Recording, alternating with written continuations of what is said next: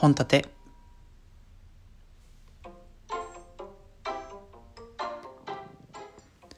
どうも建前全力で生きてる男は本音で喋るラジオ略して本立ての、えー、趣味のね一つであります今日はですね楽天イーグルス考察をやっていきたいと思います。よろしくお願いします。本立てです。えっ、ー、と、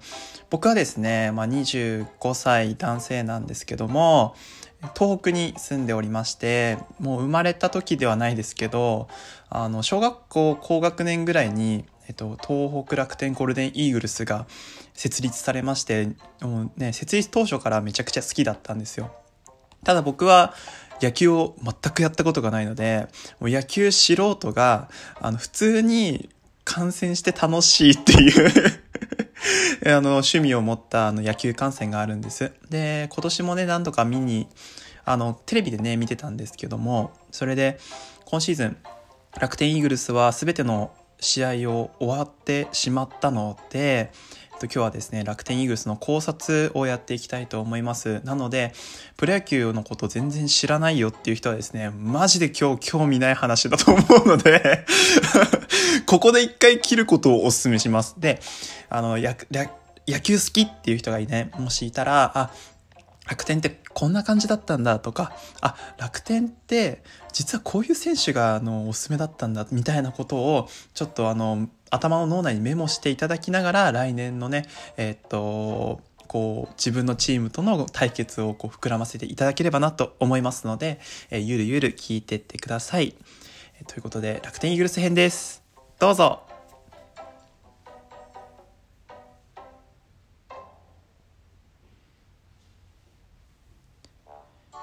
はい、ということで、えー、今シーズンの楽天なんですけども、えー、パリーグの順位がですね、まあ、4位ということで、えっ、と、まあ、120試合を行って55勝57敗の8分けの、まあ、2つの借金で、えっ、と、シーズンを終えた形になるんですけども、まあ、あの、前半戦はですね、結構ソフトバンクと競ってて、普通に1位だったんですけども、まあ、夏以降、夏というか、7月、6月ぐらいに、え開幕してから、2ヶ月ぐらいはね、調子良かったんですけど、だんだん8月、9月、10月ぐらいに、えっ、ー、とですね、まあ、あの、月間5割を割るようになって、で、えー、っと、最終的な順位がこちらになりました。はい。えー、シーズンでの、え、っと、打率がですね、あの、パリーグ1位なんですよ。2割5分8厘ということで。あの、2位のソフトバンク、あ、じゃえっ、ー、と、ソフトバンク1位なんですけども、優勝したんですけど、打率が4 2割4分9厘っていう風にね、なってて、まあ、ソフトバンクよりもよく打つですけど、まあ、逆にね、防御率が楽天が4.19ということで、え、パリーグ西武について悪いという結果になりました。はい。まあ、ここから見るにね、大体あの、倒壊した感じですかね。倒壊した感じですね。うん、まあ、ここを見つつ、えっ、と、なんでね、楽天が4位になってしまったのかっていう理由を話していこうかなと思うんですけど、楽天はね、シーズン前から結構盛り上がってて、えっ、と、鈴木大地選手の加入がすごく大きかったのと、あと、涌井投手を、えーと、獲得したということであの普通にね美馬投手がね FA で出ていってしまった代わりに、えーと、よくこう補強してくれたなと今シーズンは結構いけるんじゃないかみたいな感じでねファンの中でも話題になったんですけども大地はね、よくやってくれたね、本当にね。あの、まあ、3割には乗らなかったし、あのね、えっと、OPS もそこまで高くない、7、な、776ぐらいだったっけな、OPS が。うん、だからそこまでね、あの、打つって感じはなかったんだけど、全試合出場していただいて、内野がどこでも守れるっていうのがね、またいいんですよ。あの、稼働、結構ね、シーズン中も、あの、内野っていうのは、楽天内野陣はね、結構流動的に動いていて、開幕した時は、えっと、ファーストが中田だな？内田かな？えっ、と、ファーストが内田、セカンドが浅村、えっ、と、ショートが茂木、えっ、と、サードが鈴木大地だったんですけども、えっ、と、ショートのね、模擬がちょっと自打球高で、あの、抜けちゃったりしたんですよね。で、その時に、えー、小深田選手が、えっと、ドラ1のルーキーのね、小深田選手がよく働いてくれて、結構調子が良くて、模擬が戻ってきた時に、小深田を下げるよりも、模擬をサードで使って、大腸を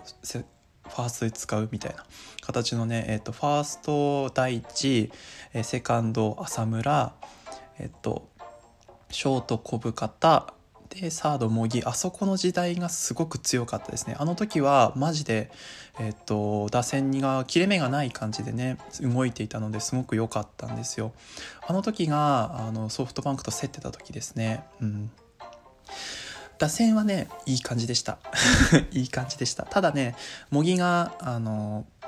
離脱したのとあと開幕当初から去年33本もねホームランを打ったブラッシュがそこまで、えっと、体調が良くなくてで8月下旬ぐらいかな7月下旬かな下旬ぐらいに首を痛めてねそこからあの2軍に落ちてしまった後はあのロメロが休めずに、えっと、やりくりに困ってしまってで、えっと、終盤の失速になってしまったって形でしたね。あのロメロの加入も大きかったんですけどロメロがねあの6連戦なんですよね。コロナ禍でさあのなんかかな火曜日から日曜日まで試合やって月曜日休みのローテだったじゃないですか。大体ねあの火曜日と水曜日あたりまでは元気なんですよロメロ。で、あの、木曜日あたりからね、調子が悪くなって、土日全然打たないみたいなね そんな感じになっちゃったからさ、もう本当にね、序盤はブラッシュといい感じにこう休みながらね、ロメロを使えてたんですけど、あの出ずっぱりになってしまってから、いや、悪くなって、えっと、浅村一人しか打たなくなるっていう風なね、浅村個人軍って言われるように なってしまった打線になったのが、後半の失速でしたね。だから、えっと、ブラッシュがね、今年で首を切られるんじゃないかって言われてるんですけど、ちょっと長い目を持ってね、楽天で育ててあげてっていうか、あの、うまく使ってあげて、えっと、ロメロとブラッシュないしは来、来年新外国人を取って、で、えっと、2人でね、うまく回せる感じがいいのかなって思いました。うん。はい。えー、投手に移るんですけど涌井がすごく良かったね。涌井途中までさ8勝0敗っていうねあの投げれば負けなしって感じだったんですけど、まあ、後半失速してでもそれでも今年ね最多勝のタイトル確定してますからあの本当によくやってくれたなって感じだったんですけどあのシーズン通してローテを守れたのが涌井しかいなかったんですよ。開幕当初のローテがですねえっと涌井則本、えー、岸がいたんだっけかな。岸いなかった気がするな。唐島、えー、塩見えー、っとまあそこ石橋あともう一人だったかな。あ岸いたのかな。うんそこら辺だったんだけどあのねまああの則本がえっと離脱途中でえっと、手の怪我でね離脱したりとか石橋がそこまで、えっと、あのイニング稼げなくなってしまったりとかあとは塩見もねそあのすぐに打たれてしまって2軍に落ち再調整みたいな形で。えっと最終的に本当にシーズン通してイニングを食べてくれたのは涌井だったんですよ本当涌井がいなかったらねあのもっとね早く終戦してたと思うんですけどはい。ね辛かったね。そのせいで序盤にそういう風に先発が崩れていったせいで中継ぎが過労死してしまってあの序盤ね酒井とかねあのすごい鶴崎とかすごい良かったんだけどあの何でも屋さんみたいな感じでねいつも登板する中継ぎがもう8月下旬ぐらいにはもうバテてしまってあのうまくならなかったんですよね。だから今シーズンね逆転負けがすごく多くてそれの原因が多分中継ぎの過労死なんですよね。だから中継ぎを途中でね DJ ジョンソンを金銭か金銭トレードしてあのうまくねサポートに上げたんですけどまあうまくいかなかったんですね。だから今年ね、まあ監督が悪いっていうよりも、なんていうかね、この過密スケジュールの中で、えっ、と、選手がね、思ったようにピースがはまらなかったんですよね。だから来年ハマれば強いぞということで、えっ、と、来年補強補強をねどういう風にしたら楽天が強くなるかっていうのを、えっと、次回話していきたい次回というかまた、えっと、本立ての野球会をねやった時にあの話そうかなと思います。はいということで、えっと、楽天考察はこんな感じですね。まあ、次やるとしたら、まあ、楽天が今年、えっと、どういうふうに補強するべきかと来年の、えー、今年入ってくるドラフトの選手の考察とあとは動くパ・リーグ情勢の考察をしていきたいと思いますのでもしその聞きたいよって人がいたらあのいいねとかをねたくさん押していただけるとまあいいかなと。まああとはもう一人パ・リーグの人と話したいですね。シーズンオフっていうのはねやっぱこういう風にあのいろいろ語りたくなるんですよあの時はね良かったとかさ